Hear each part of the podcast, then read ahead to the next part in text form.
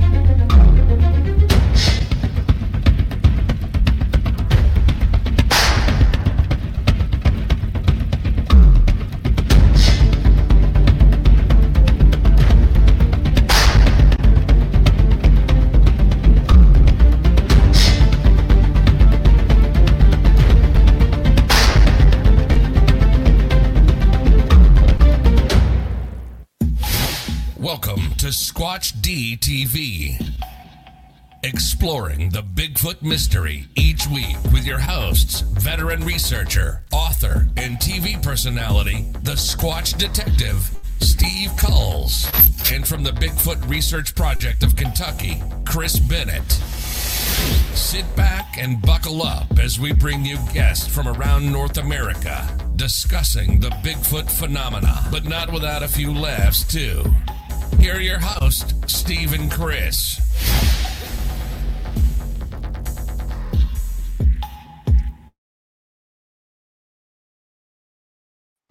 And good evening, cyberspace. Welcome to Squatch D TV for today's date, June 21st, 2020. I'm your host, your guide, the Squatch Detective Steve Kulls, along with my co host downstairs.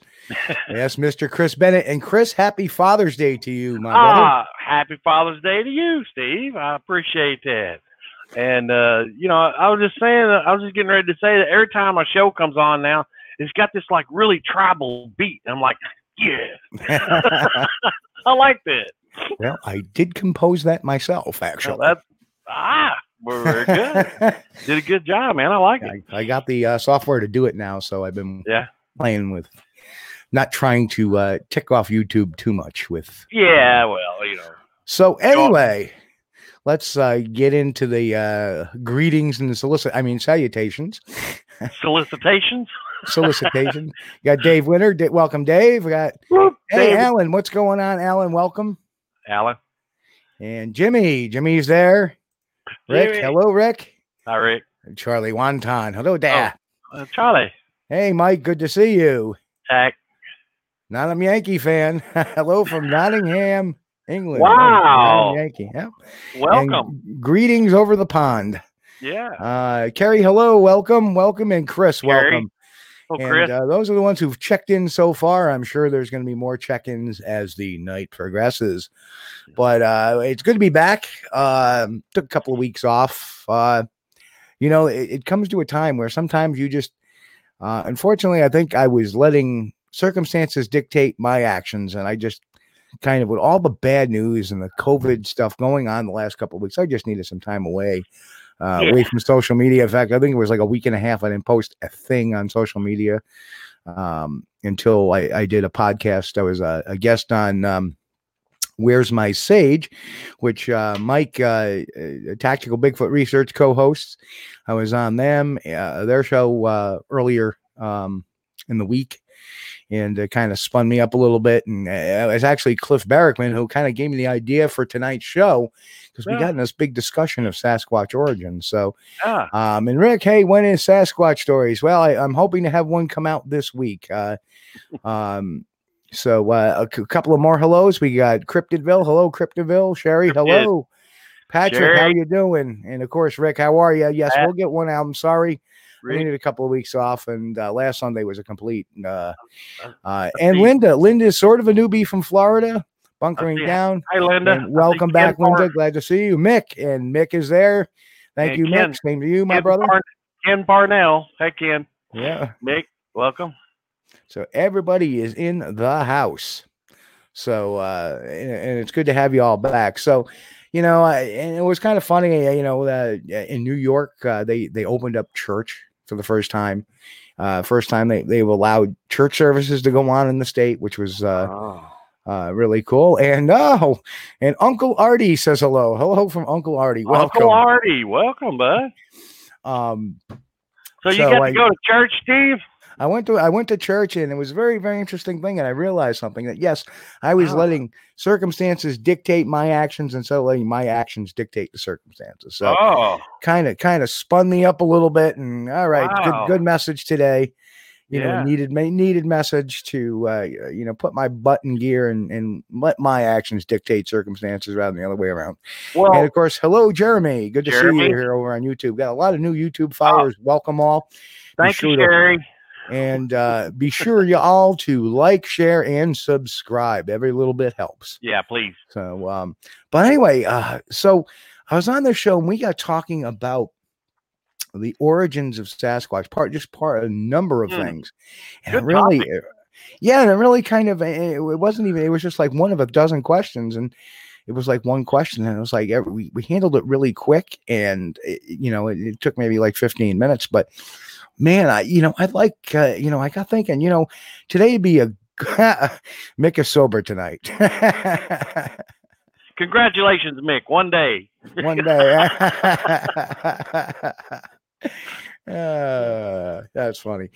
Um, so I, I was thinking, you know, it's probably a good time to, you know, even learn because when I put these things together, I, I mean, I learn myself. It's one of those things that I learn as I do, and um, it's a it's a lot of fun sometimes. And man, my head is popping with terms I can hardly pronounce. so, um, but but you know, a big question people always ask is, well, where does Sasquatch come from? Uh oh. well, Uncle Artie said my actions got me a restraining order. Oh, be careful there, Art. oh, he's gonna fit in well. um but anyway, so I, I got putting this together, and uh, you know, uh, we're we're gonna we're gonna go down a couple of things now. Uh, there's a lot of people, especially one clickbait bait artist, that likes to say, "Well, you know, people like to think, you know, people are being paid to say Sasquatch is is is, is a big gorilla or is a gigantopithecus." Um, Hmm. Well, a- a- as as they find out, you know, as you start parsing through the whole thing, that uh, you know, a gigantopithecus is not necessarily uh, all pongid. Um, and we're, we're going to explain all that in a bit. Um, but it, it's really some some interesting stuff, some facts, and I'm hoping the uh, the the audience will get involved tonight because we love when the audience gets involved and asks questions and and um, Oh yeah, you guys got to keep us on our toes. Sharp, sharp guys, sharp people. That's right. Just prove our sobriety. Um. uh, so uh, so anyway, uh, shall we kick it off? Happy Father's Day to everybody out there that's a father. That's right. And uh, so shall we kick it off, Mister Bennett? Let's go. Let's go.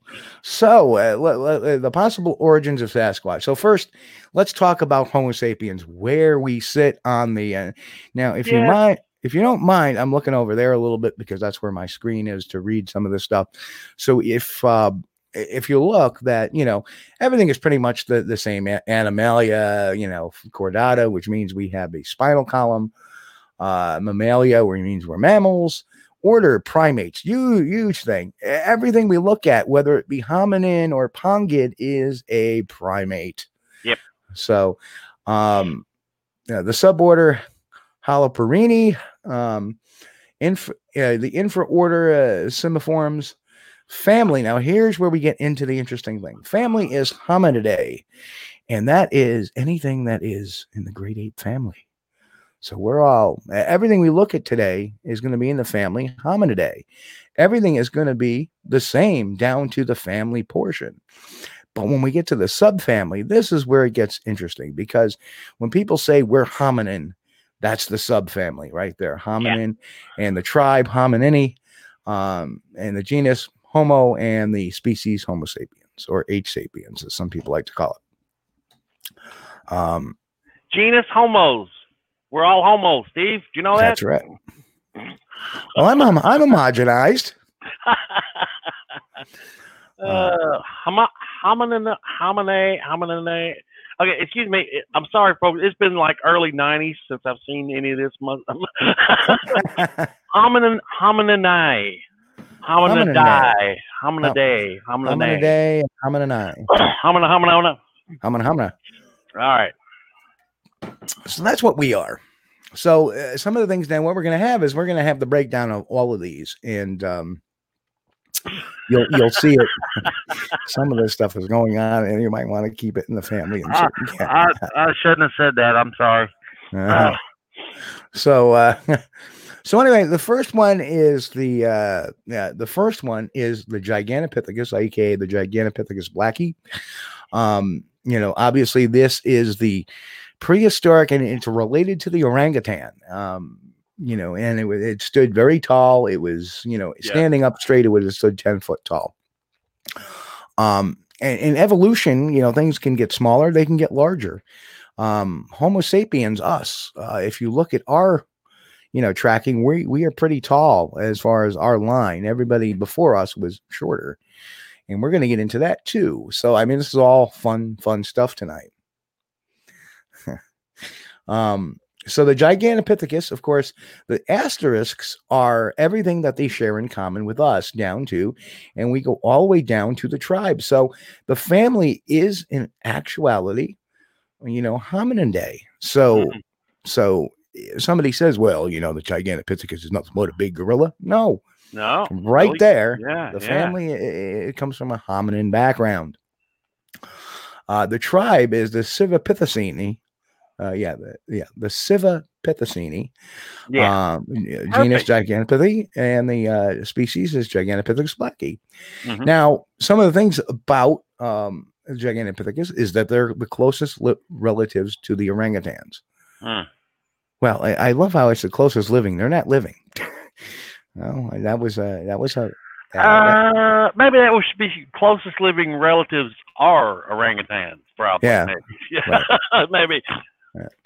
um, well, they they Yeah. were the closest living relatives to the. Maybe maybe maybe the word got dropped off of that. Uh, it works. It works. Yeah. Um, a question came in the chat room. Oh, oops. Uh, are the only two known Giganophus still two lower jaw bones and 1,000 plus teeth? Um, as far as I know, there may be three or four uh, lower jaw bones. But again, I, I always caution everybody. Uh, this is a good example of, you know, why there's no Sasquatch in the fossil records. Is uh, you know, just look at the Gigantopithecus. What do we have to prove their existence? We, we don't have any long bones. We don't have vertebrae. We don't have ribs. We don't even have a skull. We just have some jawbones Right. and teeth. Right. So, And I'm sure everybody out there has probably seen a replica casting of a Gigantopithecus skull. Yep. And uh, if you'll notice, there's uh, on a lot of them, they'll have one little section of the jawbone. I think it's down on the left side that's a different color. And what that is, that represents the actual fossil they used, you know, uh, to to make up the skull, uh, and the features. And believe me, I, I, I couldn't understand how they could do this. These guys can do this. They can take a small piece of bone and create a whole uh, skull uh, structure based on that fragment, and uh, it's really cool. But uh, yeah, they they've not found any full skulls that I know of yet. It's just been uh, jaw pieces and teeth. Right. And as Ken says, there's uh, about 38 teeth, which is, you know, six more than we have. or uh, yeah, uh, yeah, six more than we have. Um, if you look, uh, they they have uh, two incisors. They have a pair of canines, premolars, and three molars in each half of the lower. So they have canines. Yeah, that's right. There are no chimpanzee fossils, only live chimps. That is correct. and Dave says, "What if Gigano was really a dwarf with a big, really big head?" Well, that's funny. a lot of people make the mistake of thinking because you can go to any natural history museum and you see uh, fossils of humans, or maybe even you look at a have to look in a drawer at some of them, but some of them they've got uh, uh, uh, our our historical uh, fossil record on display, and most of that. Uh, well, what you're looking at there is a fake. It's a reproduction and they'll have the same one in every museum, you know. but basically, the the really fossilized remains that they have of human beings and our ancestors would probably fit on uh maybe a large conference table, maybe you know, uh, 30 feet long by seven eight feet wide. You could fit all the true remains on that, Right, yeah. and uh, the all the all the rest of the stuff you see in museums is reproduction of those fossils that are found. And Yeah. you know, I used to think the same thing that you know, oh my gosh, there's all these fossils, but there's not a lot. It's not really. Um, well, here's the interesting thing. Uh, Ken says, uh, or where did I see it? Uh, they said there was really somebody had said that they they really don't know if uh, it was uh, Alan said that if gigantos were really quadrupedal or bipedal. Actually, by the uh, I think by the tooth enamel, they found that because of its eating habits, that it turns to be uh, a quadruped, not a, a biped, uh, for Yeah. whatever reason. Um, Plus, But- uh, where the on the their strapulation of the, the skull recreation, where the uh, the backbone would connect to the skull, would be a bipedal animal. Yeah. Now, the, the interesting thing is, is that they uh, their uh, ox- carbon and oxygen isotope analysis of their their teeth Mm, uh, indicated that they inhabit a dense, humid, closed canopy forest, right. which would be where they were found in, in you know the, the fossils were found in China. Yep. Now, to me, that speaks volumes that hey, you know what, this may not necessarily be the cat we're looking for to be a Sasquatch. And, and mind you, when they when this stuff was first discovered, they didn't have some of these tests, so they didn't know where necessarily they lived, or so um, so it's entirely possible that you know Dr. Krantz, Grover Krantz, didn't have that information in front of him at the time. Certainly one possibility, but it, more and more it's looking like it's not. Um, Well, I don't know now. I've, I've seen it. I've, I've seen one of those skulls, and to me, that skull-shaped design looked really similar to something that I had seen. You know, well, yeah, and, and think about it. If you take just about everything we look at tonight and blow it up to a bigger size, it's going to look very much similar. right? Some of the possible. some of the charts that I have towards the end of this are, are pretty pretty interesting to look at. right. So the next uh, slide, uh, if I can get this to advance, uh, is of course, and this is one I don't believe is anything to do with, and, but I've heard people throw it out. Uh, you know, Homo heidelbergensis, and that was uh, probably one of the the the pre the pre humans. Uh, but then again, they were lightly covered in hair. They didn't have much hair cover. They were much like us. Yeah. Um, as you can see, they follow us all the way down to the species. Yeah. So these guys are really, really close to us. Right. Um, and if, so- if you saw one of those guys in the woods, you'd probably just holler, "Hey, buddy, put a shirt on." You know. exactly. Um, some of the things uh, it's been considered to have been a direct ancestor of us. Um, they have uh, auditory sensitivity similar to us. Uh, they were probably differentiate many sounds. Um, now, here's an interesting thing. Uh, they're the only ones next to us that did not have uh, air sacs, which are uh, basically the, the products in the, the laryngeal diffricular diverticula uh, involved in vocalization. So the loss of air sacs may have contributed to humans' ability to develop vocal language, and there's evidence that w- uh, they were right-handed. And h- right-handedness is associated with the development of language among hominins. Isn't that strange? That's interesting. that Yeah. all the, the the ones that did not develop language they were kind of ambidextrous when language de- was developed for some reason we became dominant in one hand or the other and they Right. did they did fashion uh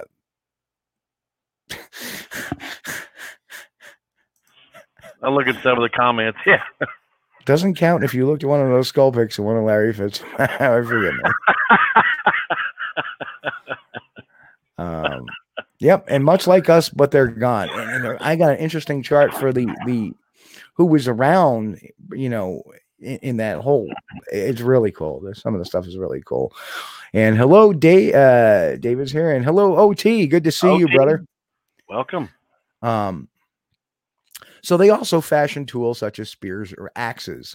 So one would think very easily that you know in, in evolution you go forward, you don't go backward. So if they Hmm. were doing that, chances are they didn't revert not to going that as evolution progressed. So, yep, I think these guys are uh, dead and gone. So, of course, now we have the Australopithecus, the uh, Australopithecus africanus. And um, again, looks a lot like a Sasquatch.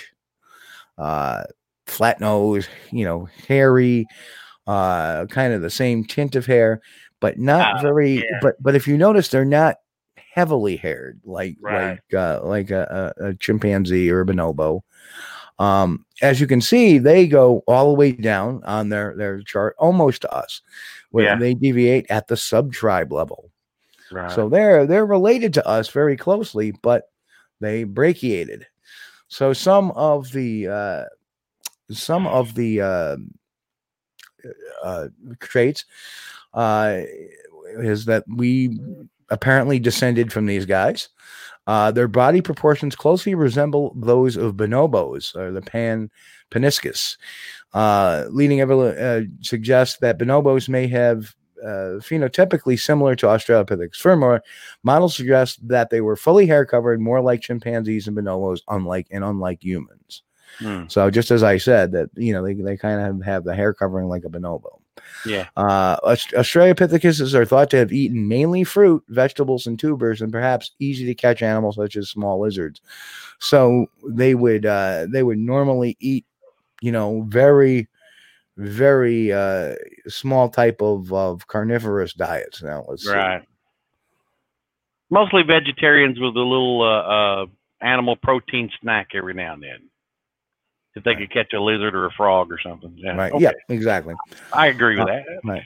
And the other thing is too is they used manufactured stone tools. Well, so this is telling me yeah. that they may not be related to the Sasquatch because again, you don't lose that when you evolve. You, know, you you face evolution. You either die out completely and that's it, you're gone, or as you evolve, you gain more. And obviously, they've descended from us, so this kind of back. So if you're looking to think that, okay, maybe at this point. This is where the Sasquatch brachiated from us Right. but apparently it's not because it looks like if they're using stone tools, why don't or manufactured stone tools, why don't Right. the Sasquatch manufacture their own tools? Um,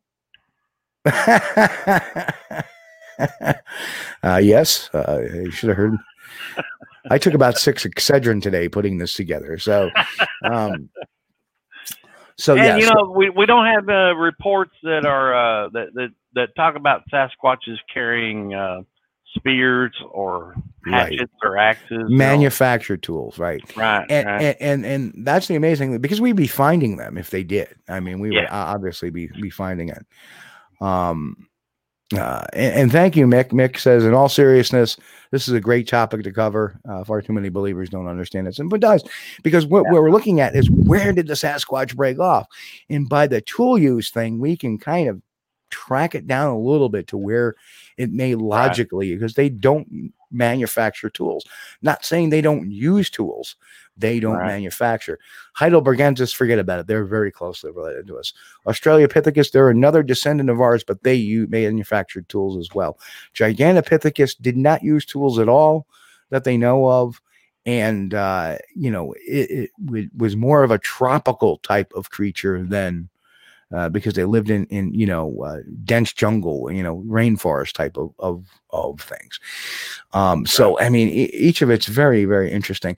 And of course, my, my favorite now, and it's one of Cliff Barackman's as well, was is the the Paranthropus or the Paranthropus robustus, which some say is just a robust form of the Australopithecus. Um, and uh, they do look a lot like a Sasquatch necessarily would if you look at it. Uh, obviously, these are artist conceptions. Right. So, um, you know, uh, l- the one on the left looks a little more ape-like. The one on the right looks a little more human-like. So one would think that perhaps it would be somewhere in between. But what really stands out is the hair. Is the type of hair. If you notice the hair length that that's being drawn on there, what they suspect it is. Um, Right. So, um, and if you think about it, um, we look at this line. Um, again, it, it breaks off after the tribe. It belongs to our tribe as well. So they're Mm. closely related to us, but not necessarily are. They break off at the subtribe, which is an, uh, basically an Australopithecine, Mm. and then their genus is Paranthropus. So, um, and, and their actual name is the Paranthropus robust. Um, they had a massively built, tall, and flat skull with a prominent gorilla like sagittal crest along the midline, which anchored massive temporalis muscles used in chewing. Now, I've talked about the Patterson Gimlin Ah. film. yeah. This does not differentiate that the man between male and female. So it makes sense that if Patty is real and has a sagittal crest, that this makes sense to where it would it would be more related to. They were bipeds. Their hips and legs, hips, legs, and feet resemble uh, both, uh, you know, the Australopithecus Mm. and modern humans. Now, it says resemble, not identical, resembles. Right. They have a modern human-like big toe. Huh? Don't we see that in, Mhm. in, in, Yeah. in Bigfoot tracks? Right. Um, they had a human-like foot posture and the range of motion, but the more distal, they had a distal ankle uh, ankle joint. So it, basically, again, this is what we also see in track evidence: is we don't see necessarily a, a modern human toe off gait. Ah, there we go. The their distal ankle joint would have inhibited the toe off gait, which Hmm. is the reason why they're flat footed. Hmm. Reason why they have flat feet. Makes sense. Yeah. Um, Paranthropus were generalist feeders, but diet seemed to have ranged dramatically with location. So it seems like they were omnivorous, huh? Interesting because the Sasquatch is omnivorous. right. Now, here's the interesting thing. They used bone tools, but they were not manufactured or purposely shaped for a task. They were not sca- scavenged randomly either. They were there was preferences for certain bones, uh, raw materials like specifically hand picked. This could imi- uh, indicate a cognitive, similar cognitive ability to current, uh, contemporary Stone Age Homo sapiens. So, in other words, just like a a, a bonobo or a, a, uh, a chimpanzee, pan troglodyte, they have this uh, ability to use cognitive ability to say, "I'm going to use this." Now, they may not forge them, they may not sharpen them, they may not make spears out of them, but they use what's given in front of them. This sounds dramatically like what traditional Sasquatch sightings have seen. If they are seen using something, they're using a a unmanufactured uh, item as a tool. Right. Stick or something. Yeah. And the other interesting thing is, it's generally thought that the Paranthropus preferred to inhabit wooded, riverine landscapes. Huh. Again, That's interesting. Yeah. very interesting. Just like, um, um, yeah. Now, uh, OT says, I remember Native American legends. Bigfoot used to kidnap women and children and warriors from the tribe uh, and would know where they are because Bigfoot had fires. Well, here's the interesting thing. I think, um, and and I, I've discussed this with a, with a, a bunch of people, including Native Americans, and a lot of those stories with Sasquatch kidnapping women and children could be just urban legend. In other words, why were urban legends created? Everybody's had that that cemetery story where the the couple is trying to make out in in in the cemetery. Yeah. they're in the car, and then all of a sudden they hear, and they look up, and they they look, and there's blood dripping on, on their car, and up there is an axe or somebody hanging or something Ooh. very very similar. Um, and, and these stories are throughout every city, almost every every community in the United States has a story similar, a cemetery story. Yeah. You And don't. what that is is an urban legend. And urban legend is created to scare people off from doing a particular thing. Yeah. Don't go parking in a cemetery, guys. Come on. Right. Right. uh, we never had that problem in the country. I mean, of course, that's, Um, that's been a long time ago, but And, and actually, Mick, Mhm. says point of fact: sagittal crests are factor in size and not of sex. Incorrect. well, yeah, Incorrect. yeah, I have an yeah. anthropologist, Dr. John Napier, and a couple. The sagittal crest is prominent in in in male. Well, the existing uh, male. Uh, it's it's a trait of a male gorilla and is a trait of a male orangutan to have a sagittal crest. Um, Well, yeah, it has to do what, with the know. muscle structure. The muscle structure that you know, the males have uh, more dense muscle structure. They're built heavier, larger, Mm. so they're going to have bigger muscles uh, to work that big jaw. Right. So that that's that's where that that that crest comes in. But you know, you do see you do see some examples uh, uh, of a rounded head on a male individual, uh, like in the uh, lowland gorillas. Mhm. Okay, but now we're talking that's that's Yeah. gorillas. Sorry, but that, that that's completely different species than what we're what we're Yeah. trying to put. But you know the similarities are there. Uh, Right. But uh, but that sagittal crest though that's that's particularly predominantly a male feature. and the function of that is to give them a stronger jaw strength, and when they combat with other males, to have that upper jaw strength. Um, uh, Joe Critelli, uh, hello, Joe. Good to see you. Uh, asked, what do I know about Java Man? I believe, uh, I'm not sure. He was mentioning uh, very interesting. Uh, I really don't know if if Java Man really fits in. It may be an Australopithecine, uh, it may be a Neanderthal.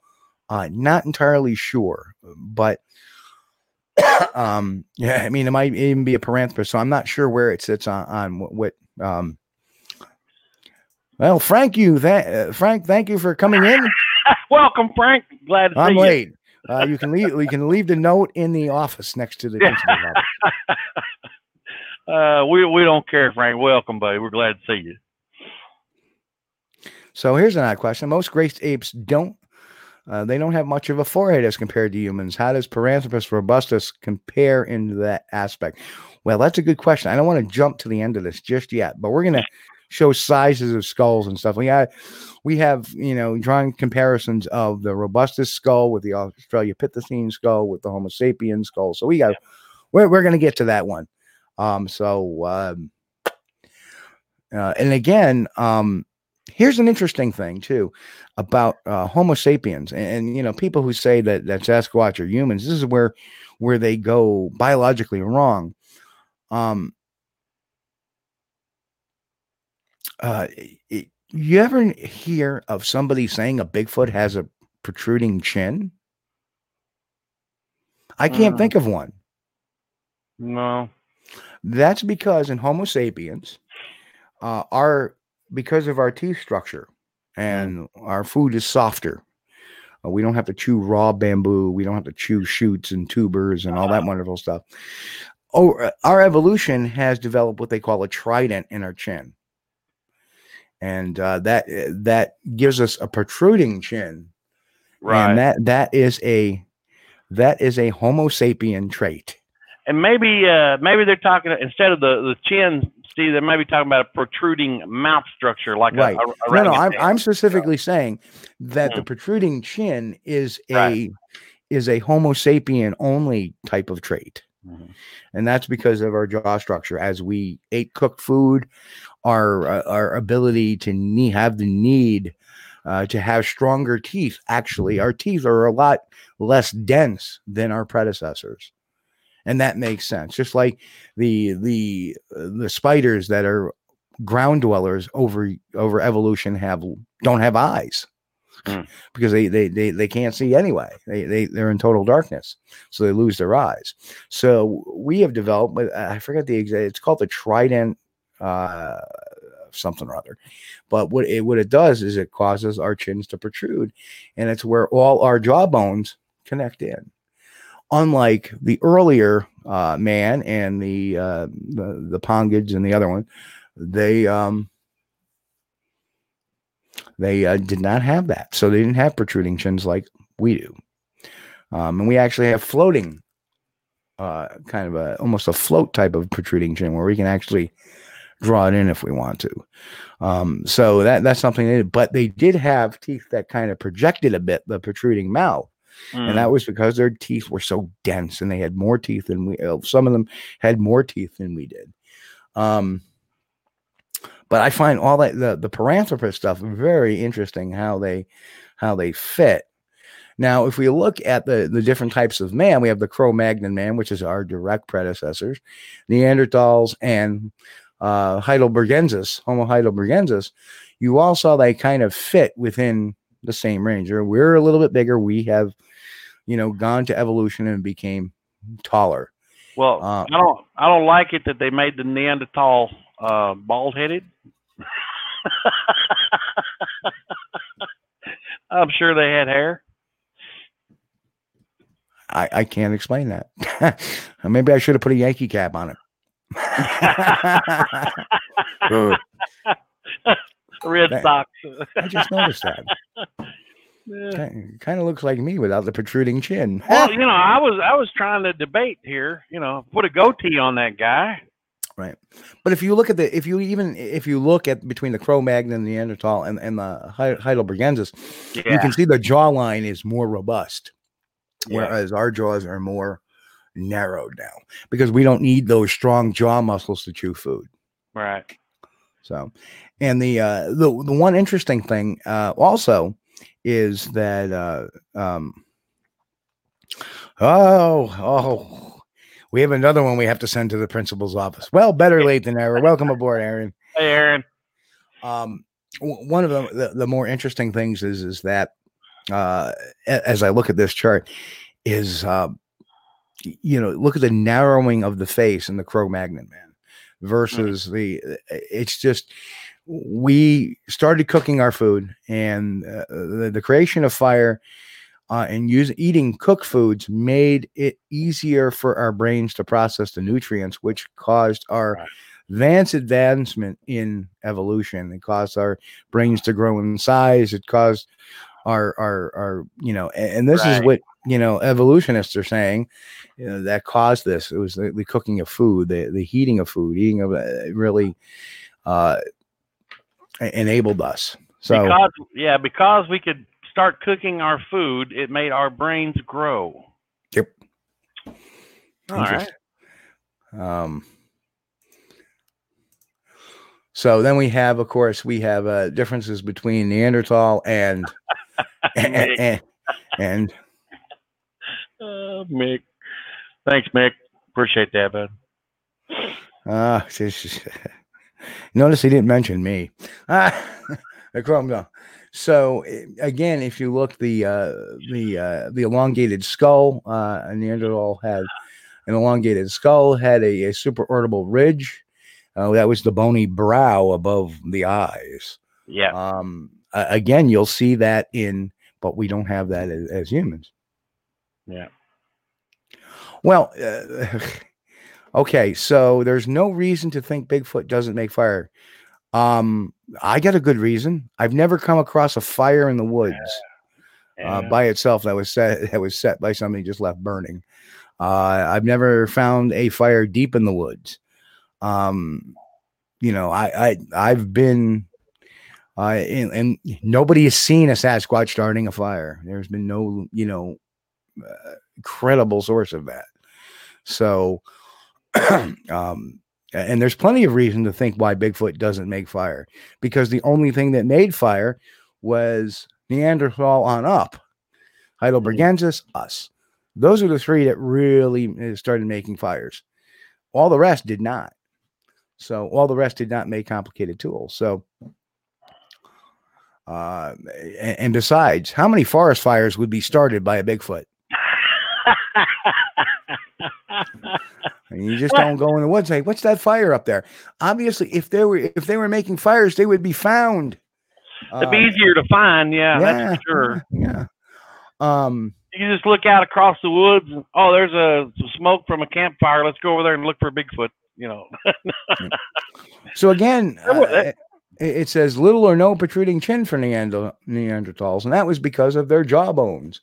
yeah. Um, they had uh, receding chin, and mom, uh, uh, modern humans is a congenital. So if if there's a person that has a receding chin, it's a congenital uh, condition in Homo sapiens.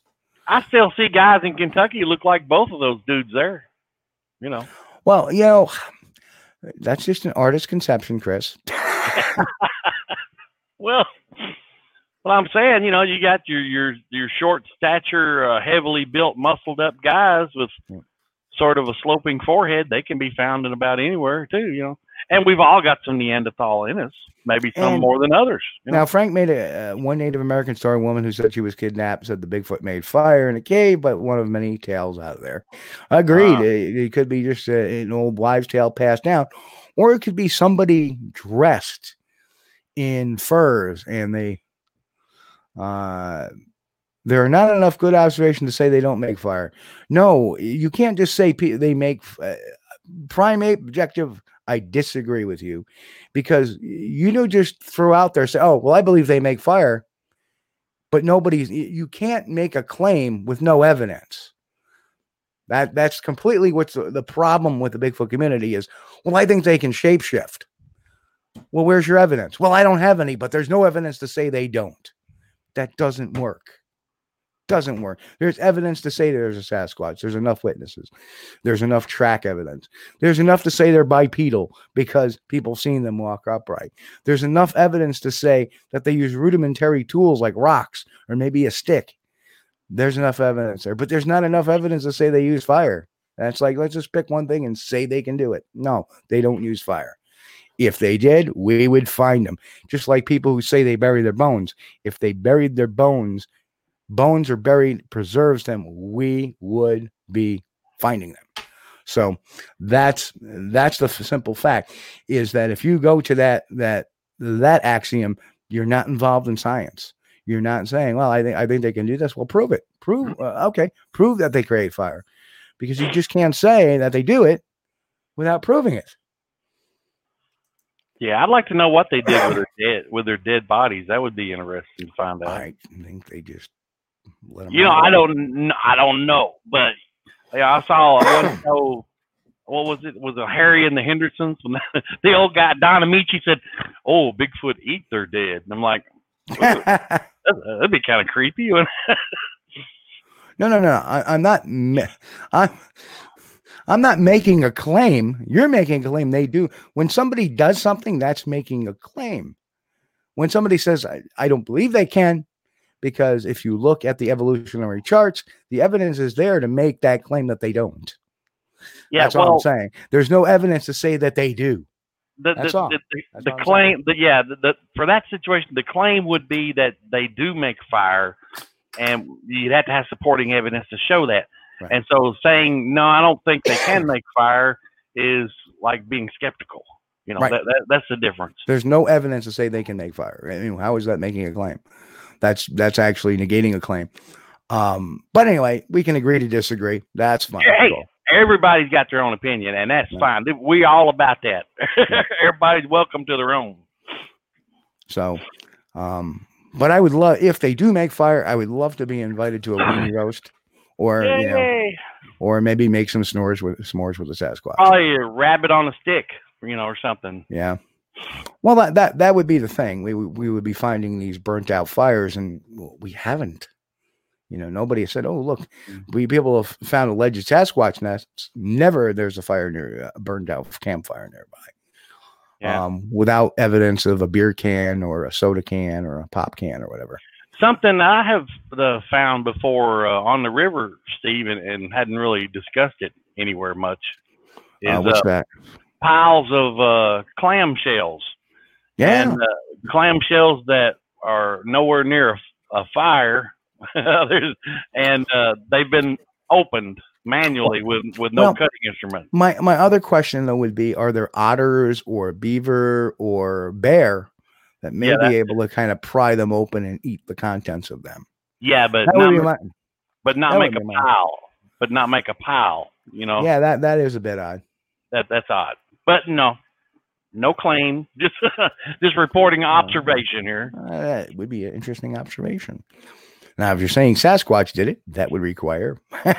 Mhm. so here's the uh, the five species of, of Homo that existed all at the same time, and you can see the uh, the cranial sizes of the the different um, the different. Unfortunately, there's no jaw. There's very few jaws in there, um, but you can see the orbital size Homo erectus with the that that uh, superior brow ridge there.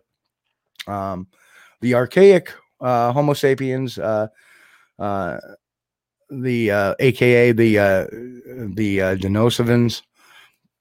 Um, then you have the Neanderthal, um, which is there as well. Again, having a very prominent, prominent brow ridge, as the as did the Homo uh, naledi and the the, the uh, Homo floresiensis.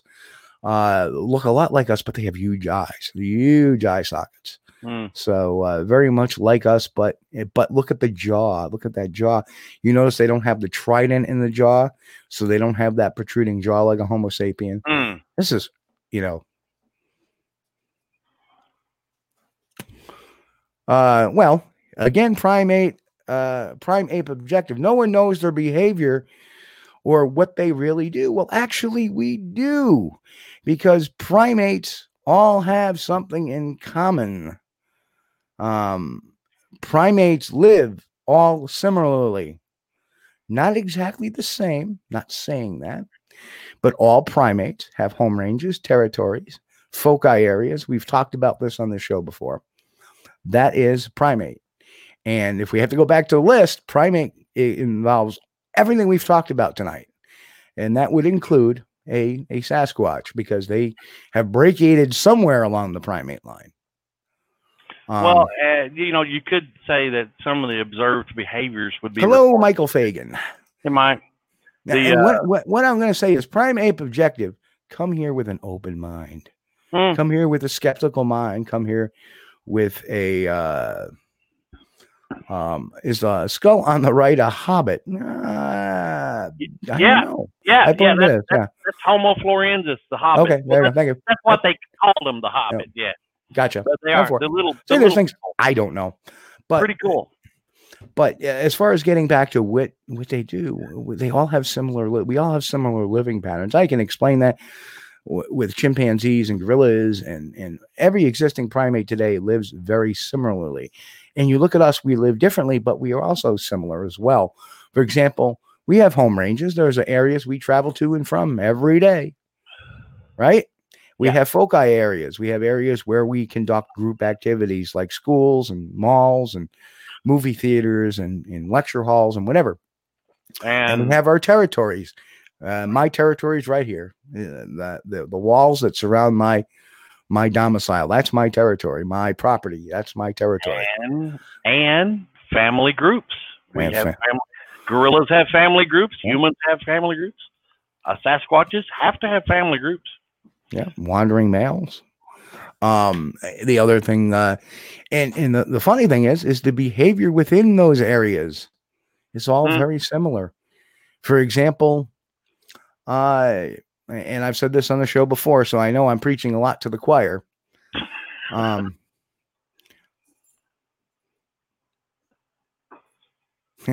okay. Uh, just speculating. There's no good observations of size. Well, actually, there's been been been some, but these Oh, these are but these are observations and behaviors from a a um a behavioral standpoint. Like, why is a Sasquatch aggressive? Why are they aggressive in this particular area? Well, it would make sense that when when a when a primate is aggressive, it means you're near their territory, or you're involved in a, in a foci activity that they're a little temperamental about. One example of that would be a school. That's a, a foci of activity area. Now, a teacher can walk in there, no problem. Principal, the janitor, that's fine. But if a stranger walks in there, it's gonna eh, that's not supposed to be there. It's gonna cause a- an uproar, and that's that's an example of of behavior in foci areas. So sometimes you have to really observe the behavior, and that doesn't always happen. Um, whether or not it's a territory or foci area, and you have to look at you know how many times this behavior happens. Is this a, behavior that's common to this particular area where they're particularly aggressive? You might need might be near a territory. And when you're near a territory guess what happens? Your rate of recidivism increases. So the chances of you going to that area and having an experience or you know having some sort of evidence is greater than that of your typical roadside crossing where it kind of just looks and keeps on walking, or somebody's walking through the woods and kind of looks and keeps on walking. That would be more of a home range activity and behavior, just you know, displayed in home home range activities. So, Oh, look at look at Frank's comment. That's great, man. and and oh. agreed, a wolf can be aggressive, also a bear, but they are not primates. So the reason why they can act aggressively is far different than that of a primate.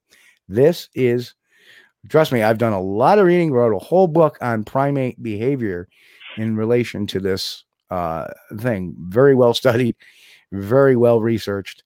Uh, you know, if you read books like uh, Chimps and the Mugambi by Dr. Jane Goodall, books by Dr. George Schaller, uh, you know, i- you, you got to get into that and you would understand that, you know, it, it- to see people say, well, a wolf or a bear can be aggressive. Just like the guy over uh, from Canada there, the How Not to Hunt, likes to say, you know, thinks he knows everything about Bigfoot because he's a hunter. Well, he's never hunted a primate. Primates are forward thinking. They have a completely different, different type of behavior set than than a canine or an Ursa. So Well, it, it would seem to reason that if you want to learn about uh, an unknown primate, first you would study the the known primates. behaviors and habits of known primates, Right. and then see And- what and- crosses over. Some of it will, some of it won't. And I, and I started doing that in 2009 before I wrote the book in 2012. As I started looking at this, I go, what makes a Sasquatch tick? Um, uh, there's virtually no information on how they behave, but there's observations of other primates and how they behave. And I'm not saying it's necessarily specific. You know, there are generalizations. Okay. And uh, I'm not saying that okay at, at you know two o'clock every day they they go through this this cleaning ritual. No, we that you would have to study them for. This is how they mate. That that you would have to study study how they act in their mating. That's something that would have to be studied. How they live, how they would how they would conduct themselves within a habitat.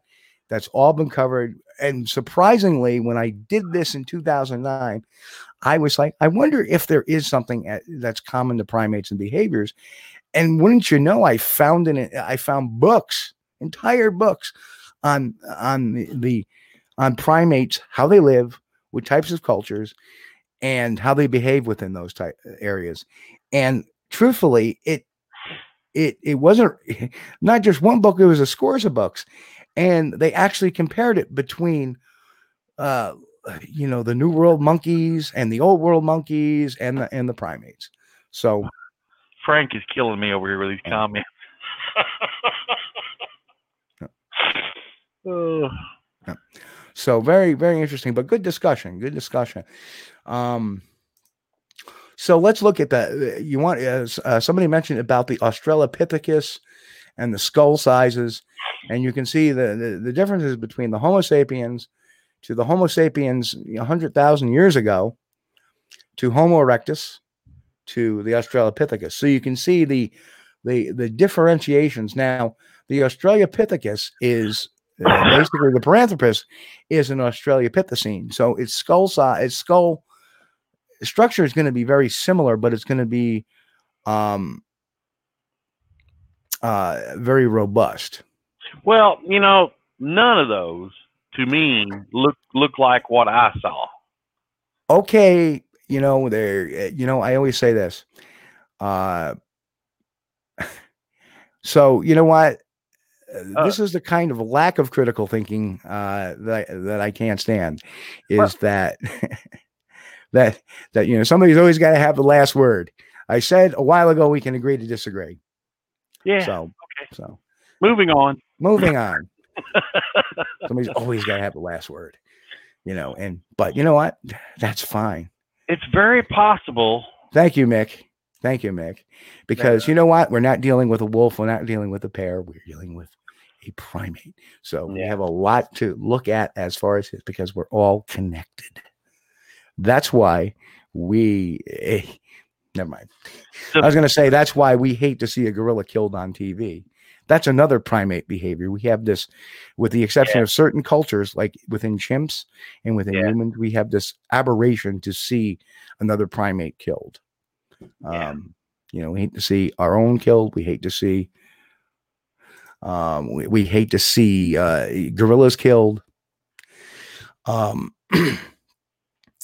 but uh, the the uh, pa- uh, Paranthropus robu- robust is a is an Australopithecine, so it has a Uh, skull size, a skull similar to that, except a little larger and thicker, and that that would be so. That's why I'm thinking if you look at what people are seeing, uh, hence with the lack of the sagittal crest, except right. uh, because the Paranthropus had a sagittal crest, so it's a little bit different. Um, that would look uh, similar to like the female, you know? Uh, well, exactly, and and with you know you put a, but then again, that's an Australopithecus, Mhm, not a Paranthropus. mhm. Um, so it has a very similar like jaw structure, especially. So Mhm. that would that would seem very very close to. That's interesting. Um, and here's the differences between the. Uh, oh, here we are. The difference between the Australopithecus and the Paranthropus. Oh, yeah. There, there you go. Oh, yeah. Okay. You see, there's the uh, the sagittal crest. Oh, in males, not the females. So Yeah. there again, you have a um a Male. trait, Yeah. Male female trait. Does. right? You never have a trait. Right. That would be interesting. Yeah, that that is interesting. Um, we're getting close here. Yeah. you know um so uh, to me it makes a lot of uh uh they have smaller incisors and canines relatively larger premolars and molars based So- on you know, everybody got to understand. I'm making up my own mind based on what I saw. Right. That that I have no idea what the teeth look like because they didn't smile at me, but Yep. that that looks really good to me. Yeah. I, I, the the paranthropus does look really good.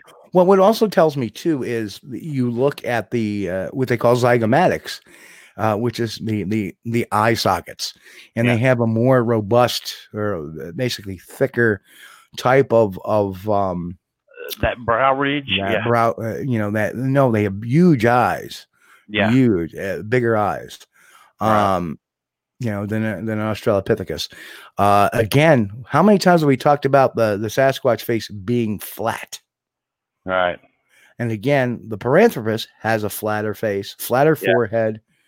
Um, and that may that may explain uh, somebody I forget who it was asked the question OT I think it was about the forehead. The Australopithecus had a steeper forehead. The Paranthropus robustus had a flatter forehead. Now, mind you, that can change over time as well. Well, now this is interesting, but there is still one from the the cave at uh, the Denisova cave, uh, the the Denisovans, when they did the DNA breakdown on those, and they finally shockingly discovered that hey, these guys had uh, Neanderthal DNA in them too. Right. Well, yeah, You know, and that would be right here, the archaic Homo sapiens. right, right. That's that's if we go back to that chart. Uh, Denisovans are also called archaic Homo sapiens because they've had mixtures, and uh, some some may have.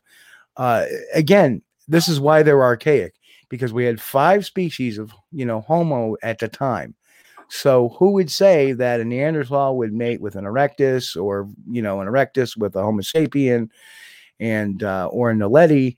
Um, you would end up getting these archaic ones, and and, and the uh, the archaic uh, just means they're all over the place. Uh, there's some of this, some of that, Out- some of this. Yeah, but out of the DNA they mapped, though, they found one strain of DNA that is unknown.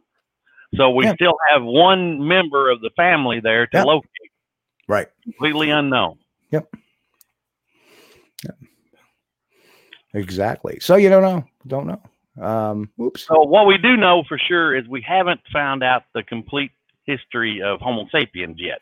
No, no, you know, and it's always always interesting that they're going to dig up, you know, it's so to me it, it's almost like you we don't have enough you know, if we're not finding the bones or we, we talking breeding population, but then again, look at the time span we're talking. Right. 3.2 million years ago. Yeah. 700 I mean the Gigantopithecus didn't even exist that far back. Yeah. and we're finding very few bones of theirs. So finding these bones, um, you know, hell, I just go to graveyard find this one. Uh, uh, but but finding any of these guys, and, and you know, Homo sapiens. Actually, I believe it was Homo uh, erectus that started burying their dead, and uh, because they had started getting cultural and um, so very very uh, interesting stuff. Um, you know, eh, but the robustus, man, it just it just clicks with me. And Yes. you know, Cliff, Cliff uh, Barackman mentioned it. And I said, you know, I'm going to tell you, you know, Cliff. A lot of people don't know Cliff has a background as a science teacher. So, so I was like, hmm, I'm going to take a look at that, and I was like, wow, look at the thick jaw. Um, you see that quite often. The only thing uh, with Paranthropus is they only stood. Um, uh, uh, so actually, OT said Paranthropus with large molars would be a bit more reliant on vegetation. Actually, the Paranthropus uh, was actually uh, omnivorous, uh, whereas the Australopithecus was mainly uh, the fruit eater and tubers. They were mainly herbivores. They may have eaten lizards. Remember, uh, tender meat and the uh, there was also in reading that the Paranthropus may have used rocks or uh, sticks or bones to tenderize their meat before they consumed it. So they may have gotten a, a shank of meat and tenderized it. oh. So, Well, it yeah, you know, anything's possible, but you know, well, think you know, no, well, that's what they have discovered, and they all did this through uh, their their tooth enamel, um, their tooth enamel uh, display, and whatever artifacts they found. They found when they found one of the Paranthropus, they found a a bone uh, or uh, that was used as a weapon and they, or not as a weapon but as a tool because they could see one end of the bone had been flattened out by by strikes so they well, you I know, know, and there there is a whole science based on uh, the enamel or the, the the wear on teeth. You know, they can tell uh, exactly uh, uh, whatever an animal or uh, in this case a a human ancestor uh, diet by looking at the studying the the marks on its uh, teeth enamel. Now, a lot of people think that, um, and, and I think OT is, is kind of reaching. Let me let me kind of uh, explain on that. Um, the main reason for incisors Yeah. um, is for biting into, you know, skin and flesh. So with the flattening of the teeth, um, and don't forget, incisors could have also been uh, an evolutionary throwback. Um, because you think about it, Yeah, uh, yeah. when you know, i- i- before primates, or I, I don't want to say this wrong, but before the ability to hunt in groups, which Right. all of these did, they hunted as a team. Um, yeah, and even chimpanzees do that. Yeah. Um, you know, think about it. The animals that use their teeth are the ones that that hunt solo a lot of times, and they need to do that to in, to inflict a fatal bite into their their prey. Right. You know, they take them down with the claws, uh, like a cat, and they go for the throat, and they they they chew on that throat till it, you know, with its large incisors, till it punctures, you know, arteries and veins and stuff, and they bleed out. Uh, the the whole if you're capturing your meat or you're killing your meat by other means, the need for uh, canine teeth is other than, and as you see, it has relatively small incisors and canines. Yeah. That means they killed their prey by other means. Doesn't mean they don't eat ve- vegetation alone or relied on vegetation. It just meant they killed their their prey on another on another trait trait. And as we know, uh, you know, as primates, we didn't really bite down on our bite down on our prey. So you can tell the, the more omnivorous ones by the lack of canines rather than the canine teeth having the canines. Yeah. If you look at a gorilla, they have canines, large canine, and what they do is they use that to bite into tough surfaces like bamboo and tubers and stuff like that. So uh you know so that is uh you know the ability to communicate the ability to forward think that all. So where does that sit? You know people ask you know we don't know anything about sasquatch. Well there it is. We're learning about how our ancestors work. We don't an- eh, eh, it's like sasquatch is not something magical that operates by its own set of rules one would expect, just like all canines work on the same set of rules.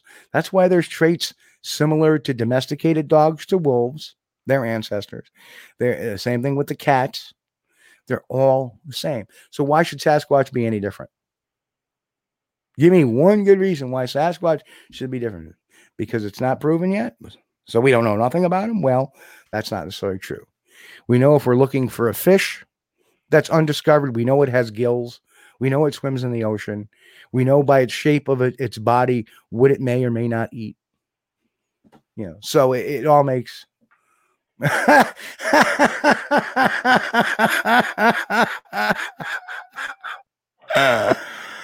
oh, Nick, that was good. You, Oh, Mick, you're You- killing me. you get the winner of the night.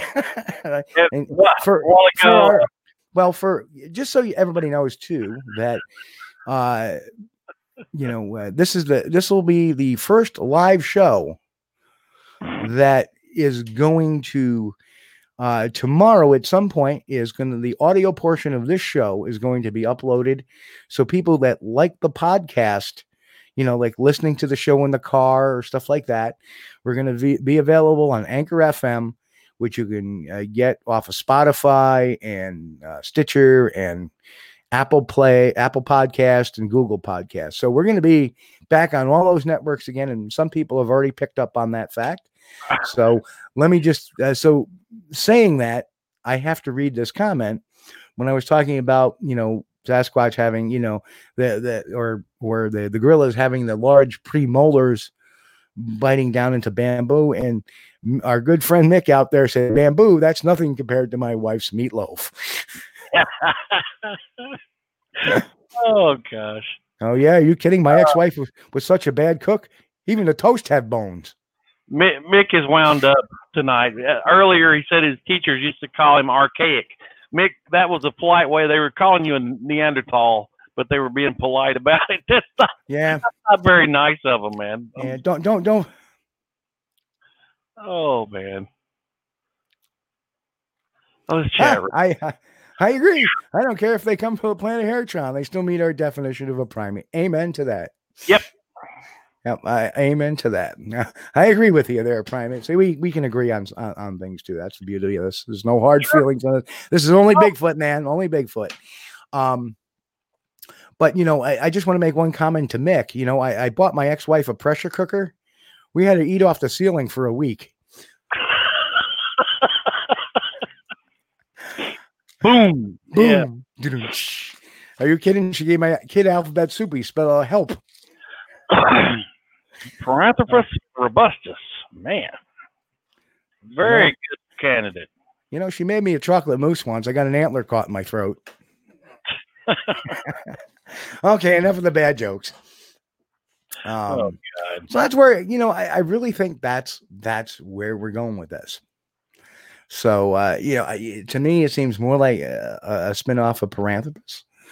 Uh, whatever it is, i i I I just if anybody is bored on any day, start looking at the the, the because I've just skimmed. You know, like like this is like the cliff notes of. some of the stuff I'm reading, uh, some of the some of the stuff it really gets fascinating. Some of the the the uh, the testing they've done. They've even done some DNA testing. Um, Well, you know, I was leaning towards uh, what's this? What's Mick doing? it's not the word archaic I objected to. It was the words they used to follow the bet. Oh man, oh, you know what, Nick? We got to get you on the show. just for just for color commentary.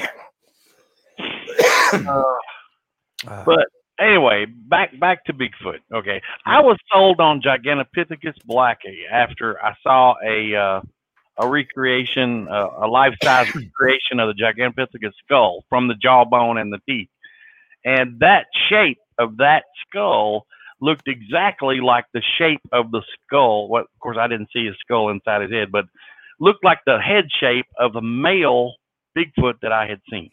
yeah, well, So I, right there, I'm sold. I'm like, that's it. That that is it. You know. but but then again, I've seen I, I've seen recreations with putting skin on it that makes it look like an orangutan. Mm, and yeah. they're saying the testing makes a lot and, and orangutans have this and so do the giganto had this really protruding type of mouth like like Yeah. you see the difference between the australopithecus and, and the paranthropus up there there's Right. a difference about that protrusion Yeah. and a lot of people don't report that protrusion with bigfoot you know if, if they do it, it's probably something congenital just like having a recessed chin in a homo sapien Well, see, Steve, it was my experience that the male had it and the female didn't. So I don't I don't know. Yeah. Um but then again, you know, what's the difference between the Paranthropus and the Gigantopithecus skull? Other than size at the time. Other than the size at the time. Yeah.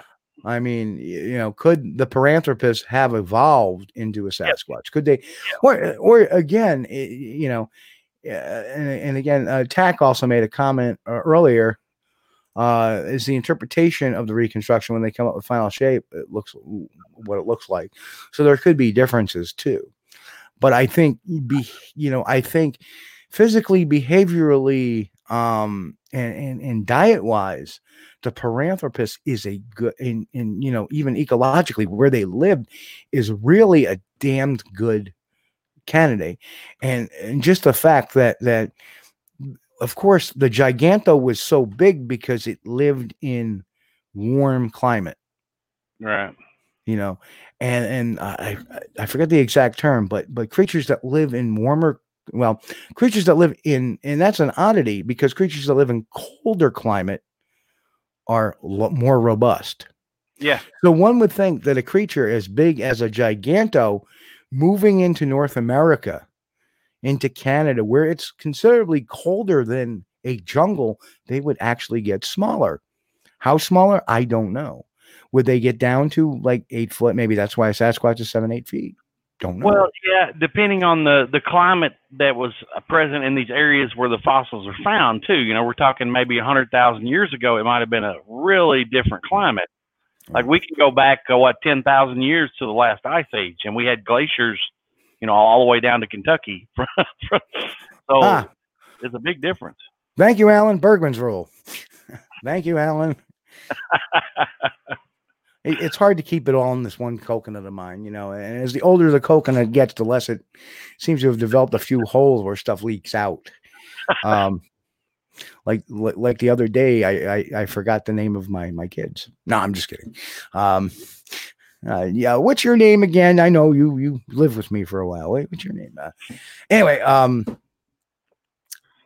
but but conversely, a a a paranthropus who is living in a wooded area in in Africa, uh, as it would migrate across, you know, uh, Nepal, the, the the the colder regions and the colder regions of Canada into into the northern parts of the U.S. they would get bigger, wouldn't they? I mean, that's Bergmann's rule. So that that and the the thing is, is Australopithecus was about. I, I want to say they were about. Don't quote me. Quote complain. They were about uh, four feet, roughly. The Paranthropus was about five feet. So there's about a foot difference between them. So they're both small. I mean, compared to us. Yeah. Uh, and Mike Stetton said, "Yeah, there's reports of Bigfoot in Alaska up to 15 feet. Hard, hard, hard to believe, to be honest." And I agree. And I, I've mentioned that too. Um, you know, kind of look at it from this aspect with, when it comes to looking at a Sasquatch in size. When it becomes over eight, eight and a half feet, where does your perception get lost? because we're we're used to perceiving things at a certain height, maybe taller, what we're used to perceiving. If I see somebody at six foot eight, hey, that guy looks like he's about seven foot.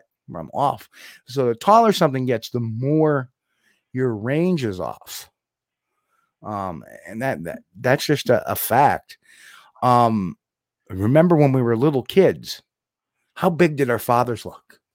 Right? Mm-hmm. Father saying, "My wow, my dad's a giant," and you know, from that little angle, seeing other things, really, you couldn't tell who was really taller because you're smaller. Right. So you yeah. really don't get that perception. You think your your father, your grandfather is a very tall man. Then I find out my father was actually the same size as I am. And that, actually, that I think he was an inch shorter than me. Tell you the truth. That that brings up an important fact too, Steve what what we need to do. Yeah, Steve Cawthron, you tall sob. That that that. If, by, by the way, Steve is seven foot four. if you are in the woods and you have a sighting of Bigfoot, and it is standing next to a tree, look at the limb on the tree, where it's close mm-hmm. where its top of its head's at, and remember where that limb is at, so you can go back later and measure and see how tall but, that. But, but then again, that is so difficult to do. I mean, you're like looking at there's a Sasquatch. Am I going to look at this tree? No, I'm looking at the Sasquatch. It's very well, difficult. No, no, no, no. See, you know that my rule is don't make eye contact with them. Just look around. You're okay. There's a Sasquatch right in front of you. So what are you doing? Are you going to look at it and go ah and react? No, don't do that. Don't do that. Look around. Oh, those are nice uh, bushes over there. That's great. Just make sure, you, just make sure you wear the brown pants. And kind of glimpse over to the big guy standing in front of you, then look over here and say, "Oh yeah, those are nice berry bushes over there too. That's, those are really great." Just act like you can't see them because if they think you can see them, man, they're gone.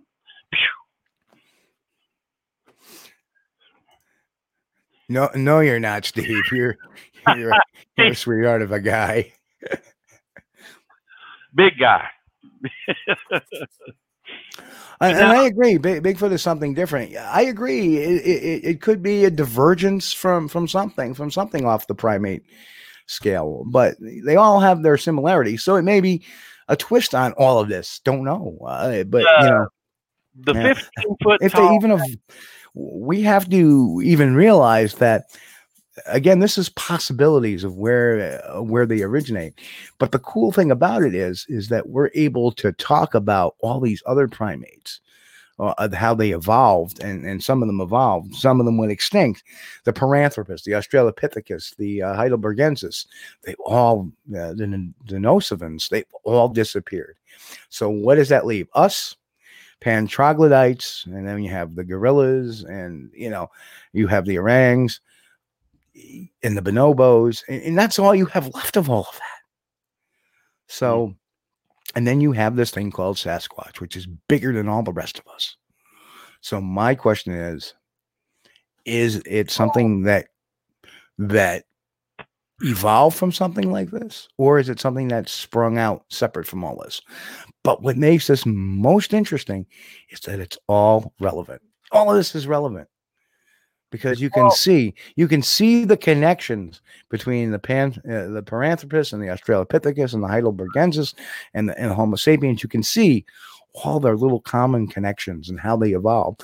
So we can take a look at a Sasquatch and go, what would a Sasquatch be 150,000 years ago? Had it come from somewhere?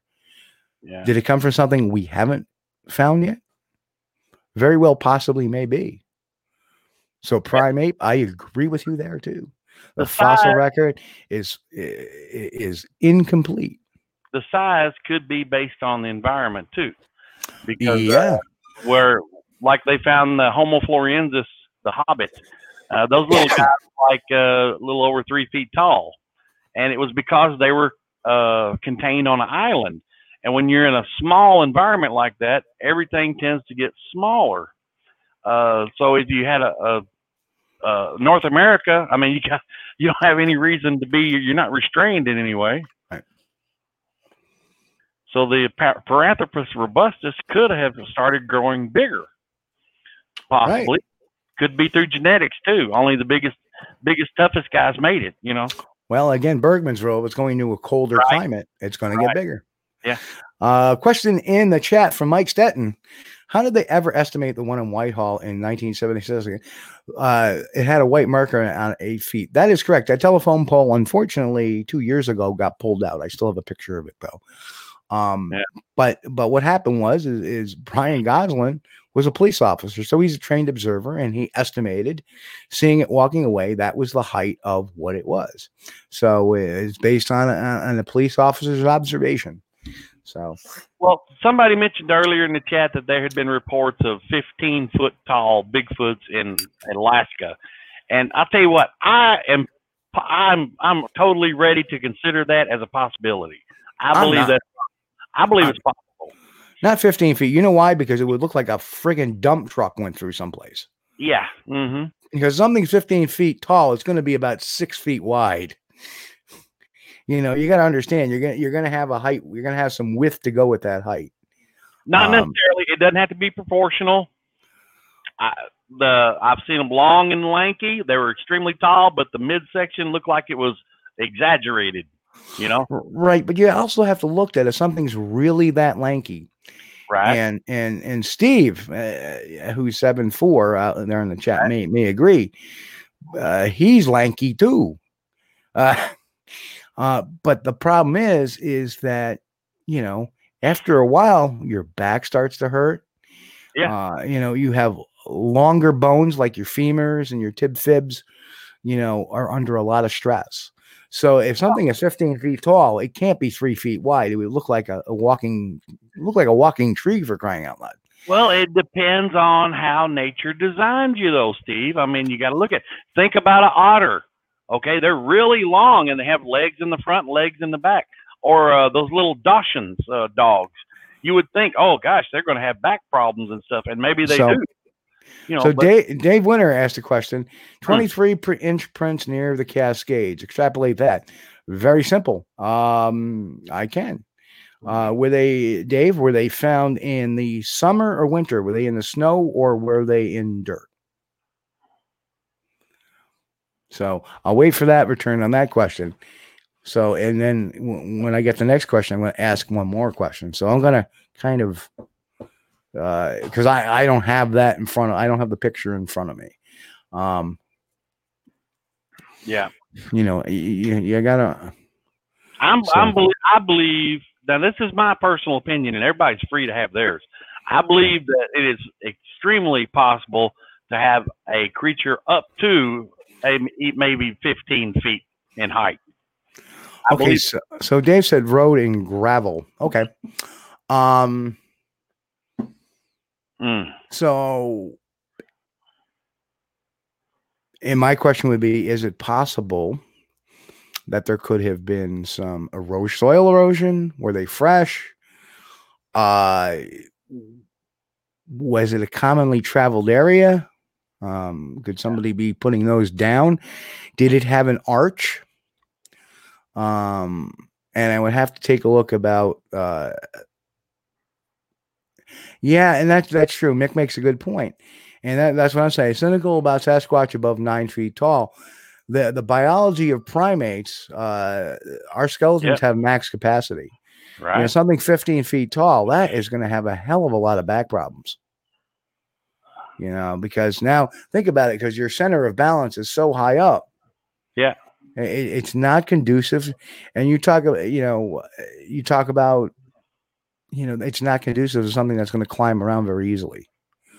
Um, a 15 foot tall Sasquatch would very clearly be spotted. Yeah. Um, you Yeah. know, and think about it. You have moose and elk that move through the woods, as as Tack pointed out. They get through the woods just fine. You know, they're pretty wide with their racks. And that's how you can that's how you would you would really trade. Real fresh near, near Mount Rainier. I don't know, David. I haven't seen those pictures. Um but if they're on a road by the gravel, that means there's people nearby and somebody, you know, 23 inches seems a little bit large to me. Uh, but then again, you know, in a, in a what size foot do we have for an NBA player? Uh, some of them could be 22, 23 inches too. So, Oh, yeah. you know, and don't forget, uh, primates have, uh, you know, different size feet. I mean, I know people that were short and had huge feet, and people that were tall and had small feet. Yeah. You know, uh, you know, I know people that are six foot tall have size ten feet. I'm five nine, five ten, and I have six feet or uh, ten uh, size ten foot. So you know, i- i- the the thing is, is body proportions can be dimorphic. So yeah, I had him. That would only make it about twelve foot. Yeah, and you know what? Uh, Right. You know, just like there are some exceptions to Homo sapiens, there may be a Sasquatch that may grow to ten feet, eleven feet, and and I and I think uh, you know a ten foot Squatch could very well have a twenty three inch, and it's only a, that's only you know a foot you know taller. They may have the same. Uh, and, and I agree. If they can be eight foot tall, they can be nine foot tall. But once you start stretching the nine foot level, you start. Well, granted, a lot of this may be uh, shocked witness exaggerating because they don't understand. Well, we're talking about we're talking about the the footprint though. Right. Well, 23 inch tracks that could be a real big you know and again like i say you have those those you know you know the dimorphism dimorphism as you do in humans and as you do in other primates as well then once in a while you have somebody that's you know off the scale for some reason and that could very well be Yeah. yeah and, and there's uh you know steve who said i knew a guy in chico california was six foot and had a size 19 inch foot yeah. That can happen too. So Yeah. who knows? You know, who knows? Um, a- again, uh, you know, and and and and I I would agree with Prime Ape and here that that you know this is one of those things where you know we need a little more observation on this to really get our you know our heads wrapped around it. But one would think that a you know the the primate frame, you know, well, who's to say you know what it can handle? Because up and um, well, you look at it this way: is that that we became bipedal, but we've also became taller. But because we're bipedal and taller, we incur a lot of back problems. We incur a lot of of knee problems and hip problems. Do we not? Yeah, but see, there's, there you go. We're, we're talking about a different species and we're comparing it to humans, and that's Well- wrong. That's wrong well- because the muscle density and bone density of another species is Mhm. different than what a human is. I, I don't disagree with you there, but what we're dealing with is bipedalism puts pressure points on different parts of the body that quadrupedalism does. So while we can say, hey, you know what? The the Gigantopithecus, and the reason why they think they're quadrupeds too is because of their size. They're 10 foot tall and the, and the way their body was allegedly shaped based on their skull interpretation Right. Um you know would make them very uncomfortable even a gorilla you watch a mountain gorilla walk try to walk bipedally it it looks like it's not going to support that for very long Right. so so again we, we can make some commonalities that you would think that if something was you know 15 feet tall Yeah. um it's going to incur some i mean yeah the bone. Who knows the, the vertebrae is going to be bigger and thicker one would think their legs would be bigger and thicker but it's all about it's all about it's still all about leverage here's here's the thing.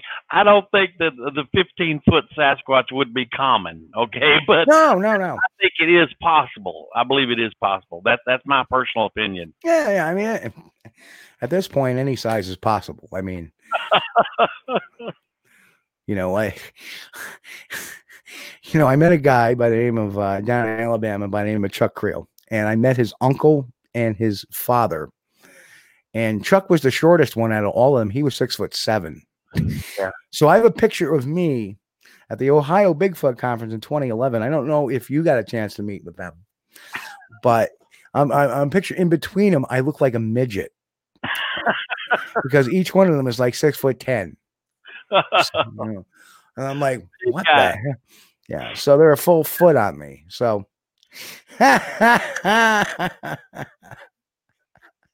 okay, Dave. yeah. Uh, so, hey, But, and uh, you know- hello, Rod. Rod, welcome to the show. He's back again, as is Keith Worley. Hello, Keith. Welcome, Keith. Rod. So, so, yeah, I, you know, I, don't want to sound closed-minded because I'm really not. Um, No, no, no, no, no, no. I mean, you know, don't get me wrong. I, I, I'm not saying that that every every adult male Sasquatch is going to be 15 feet tall. No, no, no. I, I'm just saying that those reports of those being reported up to 15 feet tall in Alaska, I think it's possible. Uh, everything's bigger up there. Look I, at your I, I think Kodiak bears. Come on. I, I think it's possible it could be 10 feet and people just saw this huge thing like, you know, or or it could have been eight.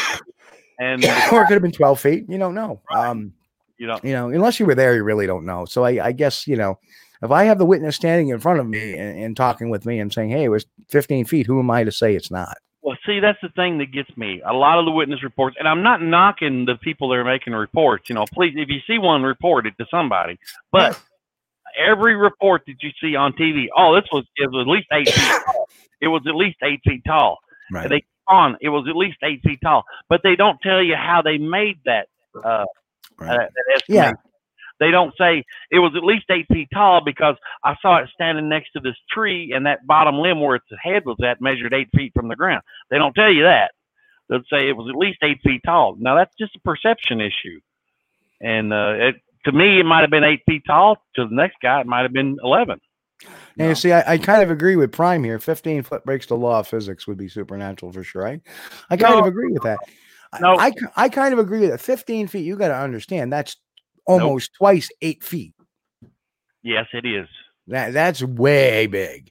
That's and, big. and, and the footprint would probably have to be uh, like the, the foot would have to be you know 30 inches uh, 40 inches I, I i i don't know i i the difference in size between an American black bear and an Alaskan Kodiak bear, and tell me that they're the Kodiak bears are supernatural. No, they're not. no no but then again we are talking about a different or we're talking about ursas we're talking about ursas we're not talking about primates Uh, okay, wait a minute now. Now we're talking about a different branch of primates, which would be like the same as difference between uh, talking about humans and gorillas.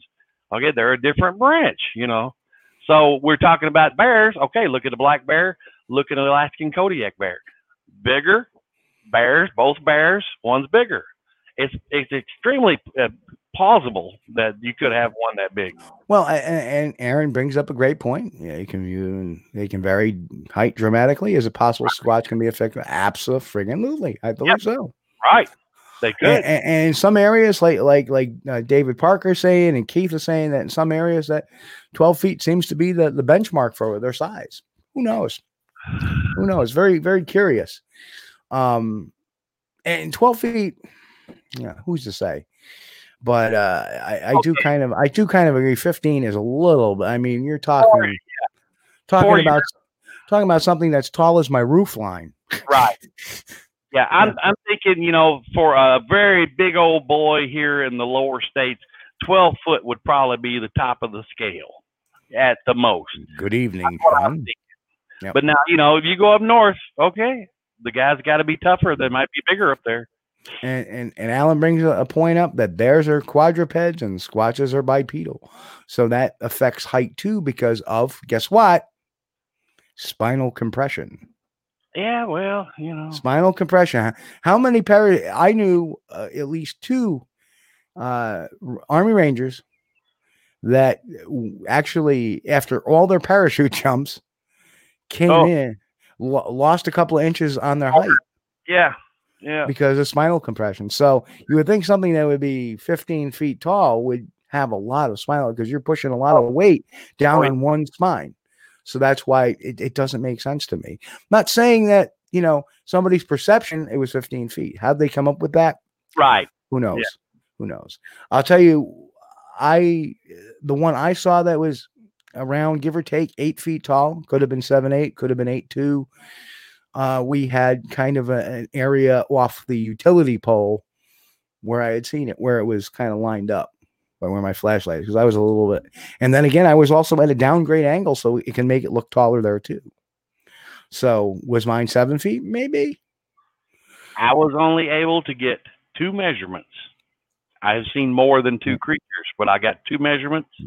Yeah. One of I, them- One of them, Brandon, Brandon, my nephew did.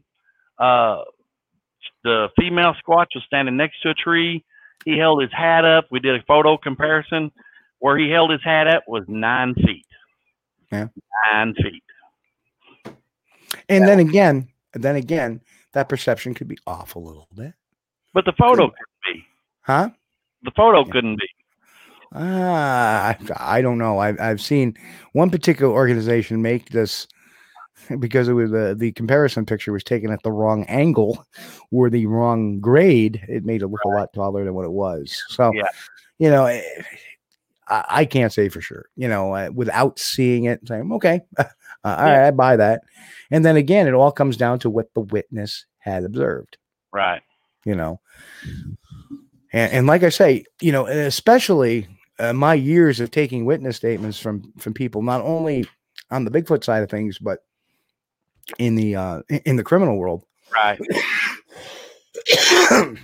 they're um you know people's uh you can have five people witness the same crime and see five different things. And their descriptions of a person can be varying from you know oh the person was tall. He was about you know tall. Well can you describe tall for me? Well he's six feet tall. Well Yeah. that's that's tall. Okay it's good Compared- size. It's not compared to, then you right. talk to the next guy at six foot two you talk to another guy he's five eight so you, you can get those varying descriptions it's all based on your observations based Right. on shock value so So you talk to a guy that's six four, six five, and you ask him what what do you think considered tall? He said he'd probably say, oh, six eight, six nine. You know, would be and then tall. yep, and then you look at you know and yeah you get those too well he was a large man well what's large Mhm. you know Yeah. is he is he built or is he fat or is he you know I'm large.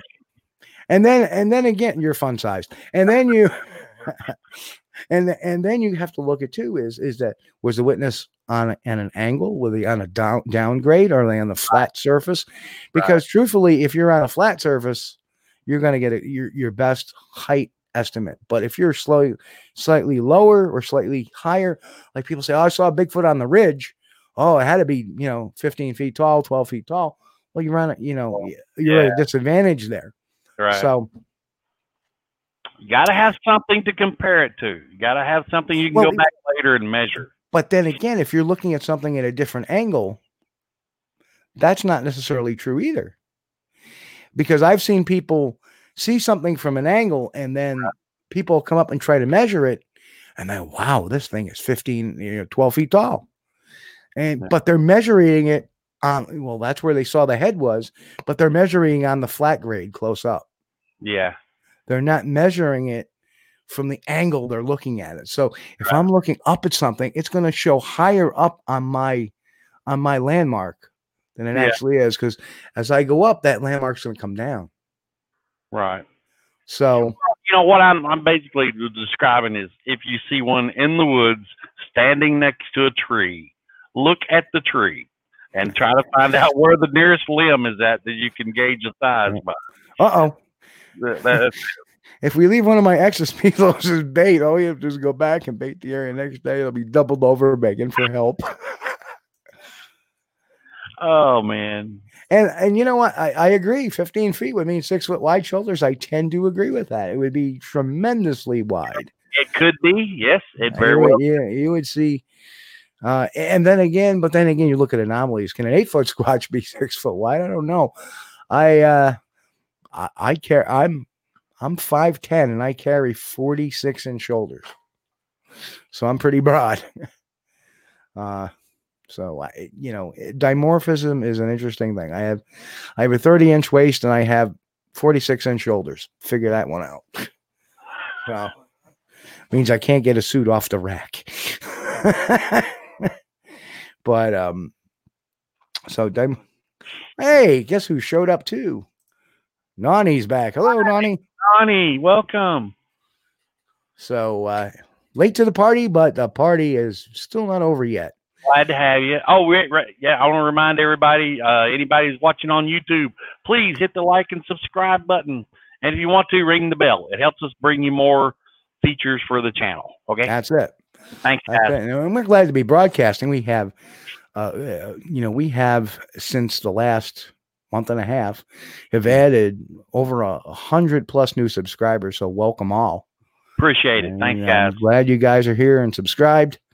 Um, you know, it's also very interesting uh, too in, in all this research about the air sacs Yeah. and how we don't have them, and uh, Heidelbergensis didn't have them, and but Paranthropus did, and you know those air sacs, you know, can be Well, it leads you to, you know, consider a lot of these reports of speech. Now, Yeah. I've, I've, I've never heard it myself, but is it possible, you know? The lack of air sacs, the la- having. hey, Alan, have a great night. Um, the lack of air sacs is what really uh, was the the speech indicator. That's why we don't have them. Um, so it's it's it's quite quite interesting. All this stuff. There's so many different variables when you get into this evolutionary stuff. It just makes your mind boggle. So it was kind of fun just to throw some of this stuff out here tonight and, and talk about it. And something else we could should consider, Steve. Bigfoot, as the Sasquatch that we, we, we speak about, it may not be one species. It might be more than one that we don't know about. I I agree, but I'm kind of skeptical about that. Yeah. Well, of course. I'm just Yeah, I'm just- just on the oh. basis is it's bad enough we have one unknown primate. Now we supposedly have another one. I'm proposing uh, that you know it's possible to have more than one un- unknown primate. For a fact, scientifically, we do have one unknown primate that we have not found in the po- fossil record because we have the DNA evidence to support it, but we have not found the fossils from it yet. So that's one. You know, one. yeah, I mean, I'm just. uh Mick says that if we don't want to bait them with the meatloaf, we could throw it at them. Oh, come on, Mick, man! I bet you her meatloaf is great, dude. I love meatloaf. You know what? We'll we'll be over for dinner. We want we want the meatloaf. That's right. Hey, and I eat bamboo stir fry too, so it's fine with me. Hey, Chris, thanks for subscribing, and uh, glad you're loving the show. We try to have some fun here. Yeah, thanks. And, uh, oh, Bo, you know, and, and and you know, Prime Prime Ape, I love you, brother or sister. Uh, I love you, man. Uh, you know, I, I like having spirited discussions. Uh, it's nothing personal, nothing personal. Uh, Um, I well, Oh, first of all, uh, I would like DNA on mixed meatloaf. Make sure that it's actually beef. D, uh, DNA what? I, what I was talking about earlier, uh, primate pro- objective. Uh, the the Denisovan project what identified the different types of DNA in the uh, the Neanderthal and Denisovans. Uh, they also came up with a DNA structure from an unknown primate. Right. Uh, so we do it. That is documented scientific evidence. There is a unknown primate that has not been discovered by science yet that is supposed to be in our family, Yep. and uh, that we've we've yet to find yet. So there's more more more more to the fossil record to come, maybe if we can find it. But that that's a fact. That, that's that's proof. That's science. Yep. And that's the thing about I love about science is this DNA stuff and this new environmental. Well, it's not new now. It's like over a year old. Environmental DNA. I think that is going to go a long way to helping us locate these dudes. Sure is. I mean, if you think about it, you know, if something touches something now, Yeah. environmental DNA from the oils of your hand that leave fingerprints, you can get DNA off of now. It's pretty scary if you're thinking of doing something wrong. Make sure everybody walks a straight line now. We're going to get your DNA if you don't. well, then there's the um there's the whole gen bank thing. Mm. I mean, you you you know how they're solving crimes now. Oh yeah. It's like okay, if we have a suspect, we all we need to do is get their you know, or we have this unknown DNA. Right. We don't know where it came from. This is how they caught the Golden State Killer. Well, what they did was is that when you do 23andMe or the ancestry DNA, you have the opportunity to put it in the gen bank. And the cool thing about that is is they can find out um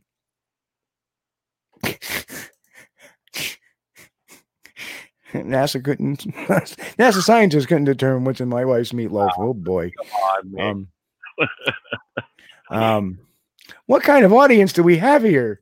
Nani goes, no more bodies in my trunk. okay. All right. We love you, Nani. You know that, don't you? We love you. so what they're doing is if you you have this opportunity to put this in the gen bank so you can find out if there's anybody you're necessarily related to like you know they have dna from historical figures and stuff in there too now Yeah. Um, and there's another thing I agree with. Bigfoot will never be proven by waving a piece of paper in the air. That's truth that. Truth that. um, Yeah. I'm afraid to put my DNA in that thing because it might come back unwanted, you know. ah, I, I, you know what? I'm, I'm, I'm dying to do it. I may do it just before I go back to work. I don't Uh, know, man. It's better to not know because what are you going to do if it pops up and says, "Congratulations, Mr. Kulls, you're a direct descendant of Nathan Bedford Forrest." You know, Ah, I don't think that's going to happen to me. burn the results, dude. Well, yeah, I just never say anything. Ooh, oh got man. And uh, yeah, think that would be. really cool. The, the stuff they're doing now, it is really. Cool. But that's how they they caught the the Golden Gate Killer. Is they they had this D, unknown DNA and they ran it through the gen bank Mhm. and they got a relative hit on the gen bank. Oh, So they said, "Wow, this is a cousin yeah. of this person," Oh, and that's how they then they started investigating the cousin right. and they started looking at the family branches and that's how they got to the guy. Oh, that's so smart. Oh, and that's how they're trying to solve a lot of cold cases now is by getting this DNA and comparing it to the gen bank. But it takes it takes long to do. It, it, it takes like when they first started, you know, typing DNA, it took a few months to do. Yeah. Because now you're comparing it to millions of different DNA samples, not just what's in the CODIS. So Right. it's it's really uh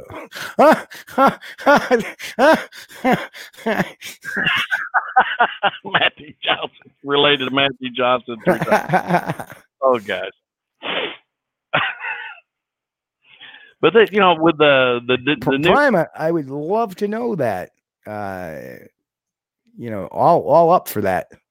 wow, Uh, I'd like to hear your your. You know, obviously we want to hear from folks uh, about that. Why don't you uh, reach out to me at my email address, which is admin at squatchdetective.com. We'll get a conversation going and maybe get you on the show. I would love to have you on. so uh, yeah, and uh, you know, you know what's really bad though about getting your your your DNA done is Hmm. when Maury Maury Povich shows at your door. we have the DNA results, and they are I remember that show, those shows. Oh my god, it's still on. that was so hilarious. I would watch Maury after the kid went to school years ago. After he would get on the bus, like Maury Povich would come on like 8 a.m. here in Kentucky. I don't know what channel it was. And I would watch Maury, and it was always, "He's you're not the father, or you are the father." That was so hilarious. Oh. Wow. Maury- Maury's been so responsible for more DNA tests than any other uh, uh, primetime show. Uh, what Ronnie? he says her her family tree looks like a burning tree crossed with a thorn bush.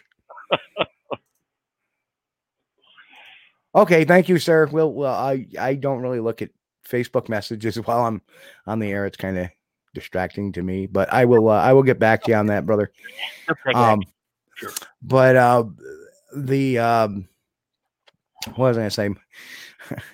it's like a Schoharie County family tree, one branch. you know, I looked up my family tree. I found two dogs using it. oh, a couple of more bad jokes of the night. Now, you know, hey, no joke though. DNA, this is really great, and the DNA technology has really been progressing over the past few years. And that Yeah. may, I, I'm a firm believer that that is how we're going to going to solve this mystery.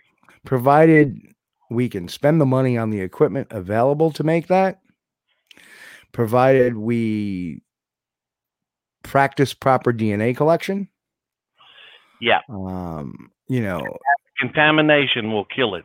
Yeah. oh yeah, yeah. I, I mean, you know, not only that, not only contamination will kill it, but degradation. Yeah. So again, folks, I've said this a million times. Please do not collect your DNA evidence in plastic bags. no plastic paper, bag. paper bags, only paper bags.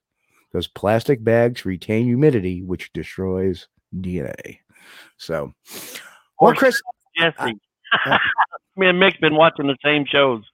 ah, send it to Melba for some really fun results. Yeah. Yeah.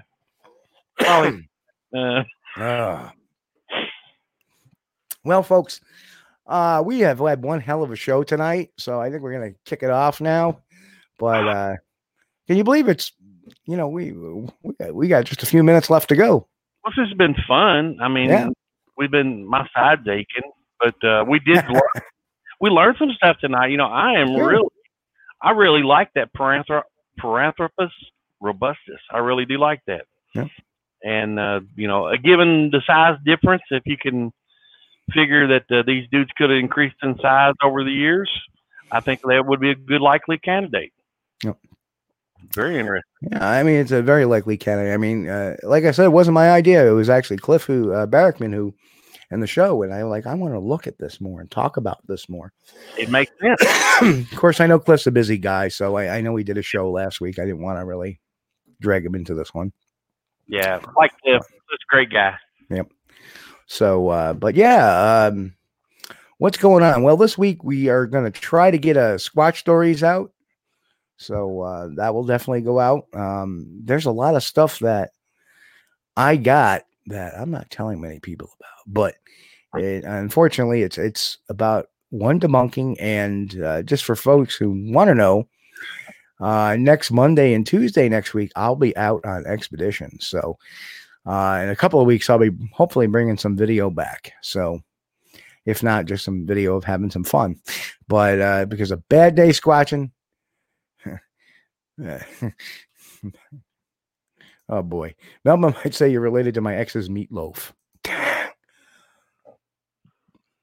So yeah, that that would be that would be awesome, Prime. Uh, we'll we'll get with you. Uh, I'll I'll reach out to you tomorrow because I'm going to call it a night here tonight in a few seconds. But um, but uh, but next Monday and Tuesday I'm out on expedition, so hopefully some stuff will happen.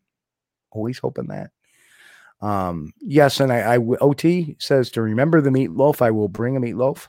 Uh, I'm going to put it. I'm going to drill a hole in it and attach it to a chain, so hopefully it won't break off. Ah, Um, usually, usually I use the pork chop, but Come on, I've I've never had a bad meatloaf. Come on. I have. Oh, But I make I make a wonderful meatloaf. I make um um a lot of people don't know know uh, a lot of like my little hidden talents. One of them is cooking, so I love to cook. Hey man, the secret to meatloaf is garlic. Garlic. Got to have garlic in there. Yeah. Yeah. Our chat room's still hopping. You guys, I'm so proud of you guys. Every one of you. You're so smart. That's it. I mean, we got a, a great group here, and I want to thank everybody's participation tonight. It's awesome. Mm. Um, you know, you guys make the show when we, you know, that's why I love this social media platform. Yeah. Um, it's really good to uh to to chat out and uh tomorrow like i said tomorrow we'll be getting the show uh downloaded and converted over to audio format so we can put that on um on uh, anchor fm so people can If they want to re-listen to the show or they miss portions of the show, they can just download it and listen to it in the car, on the radio, at work. Um, Yeah, if if we get quiet during the broadcast, it's because we're reading the comments from the chat Yeah. room. These guys um, I'm telling you. Did I research the documents sent to me a few weeks back? Oh yeah, I remember those. Uh, I started to do some, but then yeah, it's been strangely for somebody that's. Hmm. Uh, I, I just had to put everything down. Um, uh, I just had to put everything down for the for the night. Um, or for the last couple of weeks because I just got so overwhelmed and I just needed a break and let my mind just decompress because uh, like i said some of the stuff i have uh, coming up uh, it's going to rock Hmm. some of the world not necessarily in the bigfoot world but in uh, i have this huge debunking uh, that has been completed for a couple of weeks now and i'm just waiting on the go ahead to release it. So It's coming. it's coming. Oh boy it, it's something else. Um and it's gonna it's gonna create more trolls than we can shake a stick at. Yeah. um but anyway i appreciate y'all uh being on the youtube channel. If you haven't seen some of the videos that we have out there give them a watch give them a thumbs up give them a share. We all appreciate it. And the more you share sharing is caring. The more you share the more subscribers we get.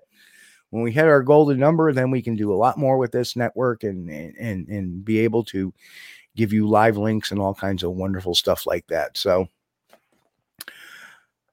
so uh, folks, uh, I want everybody to uh, be safe, and uh, now more than ever, we thought COVID was bad, and then other stuff hit. So, uh, be safe out there.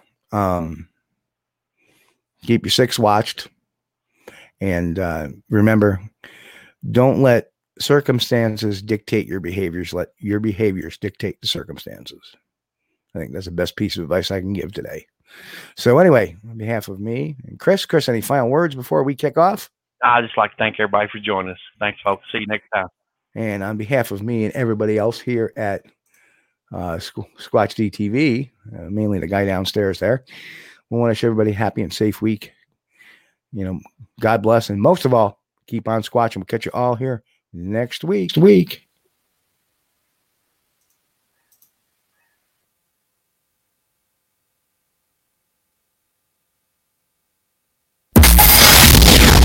Folks, you've been watching Squatch TV. Join us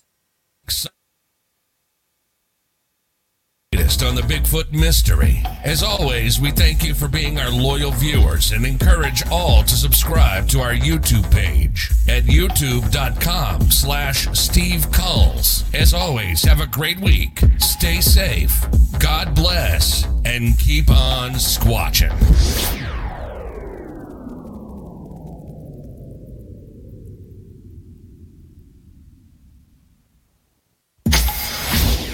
Folks, you've been watching.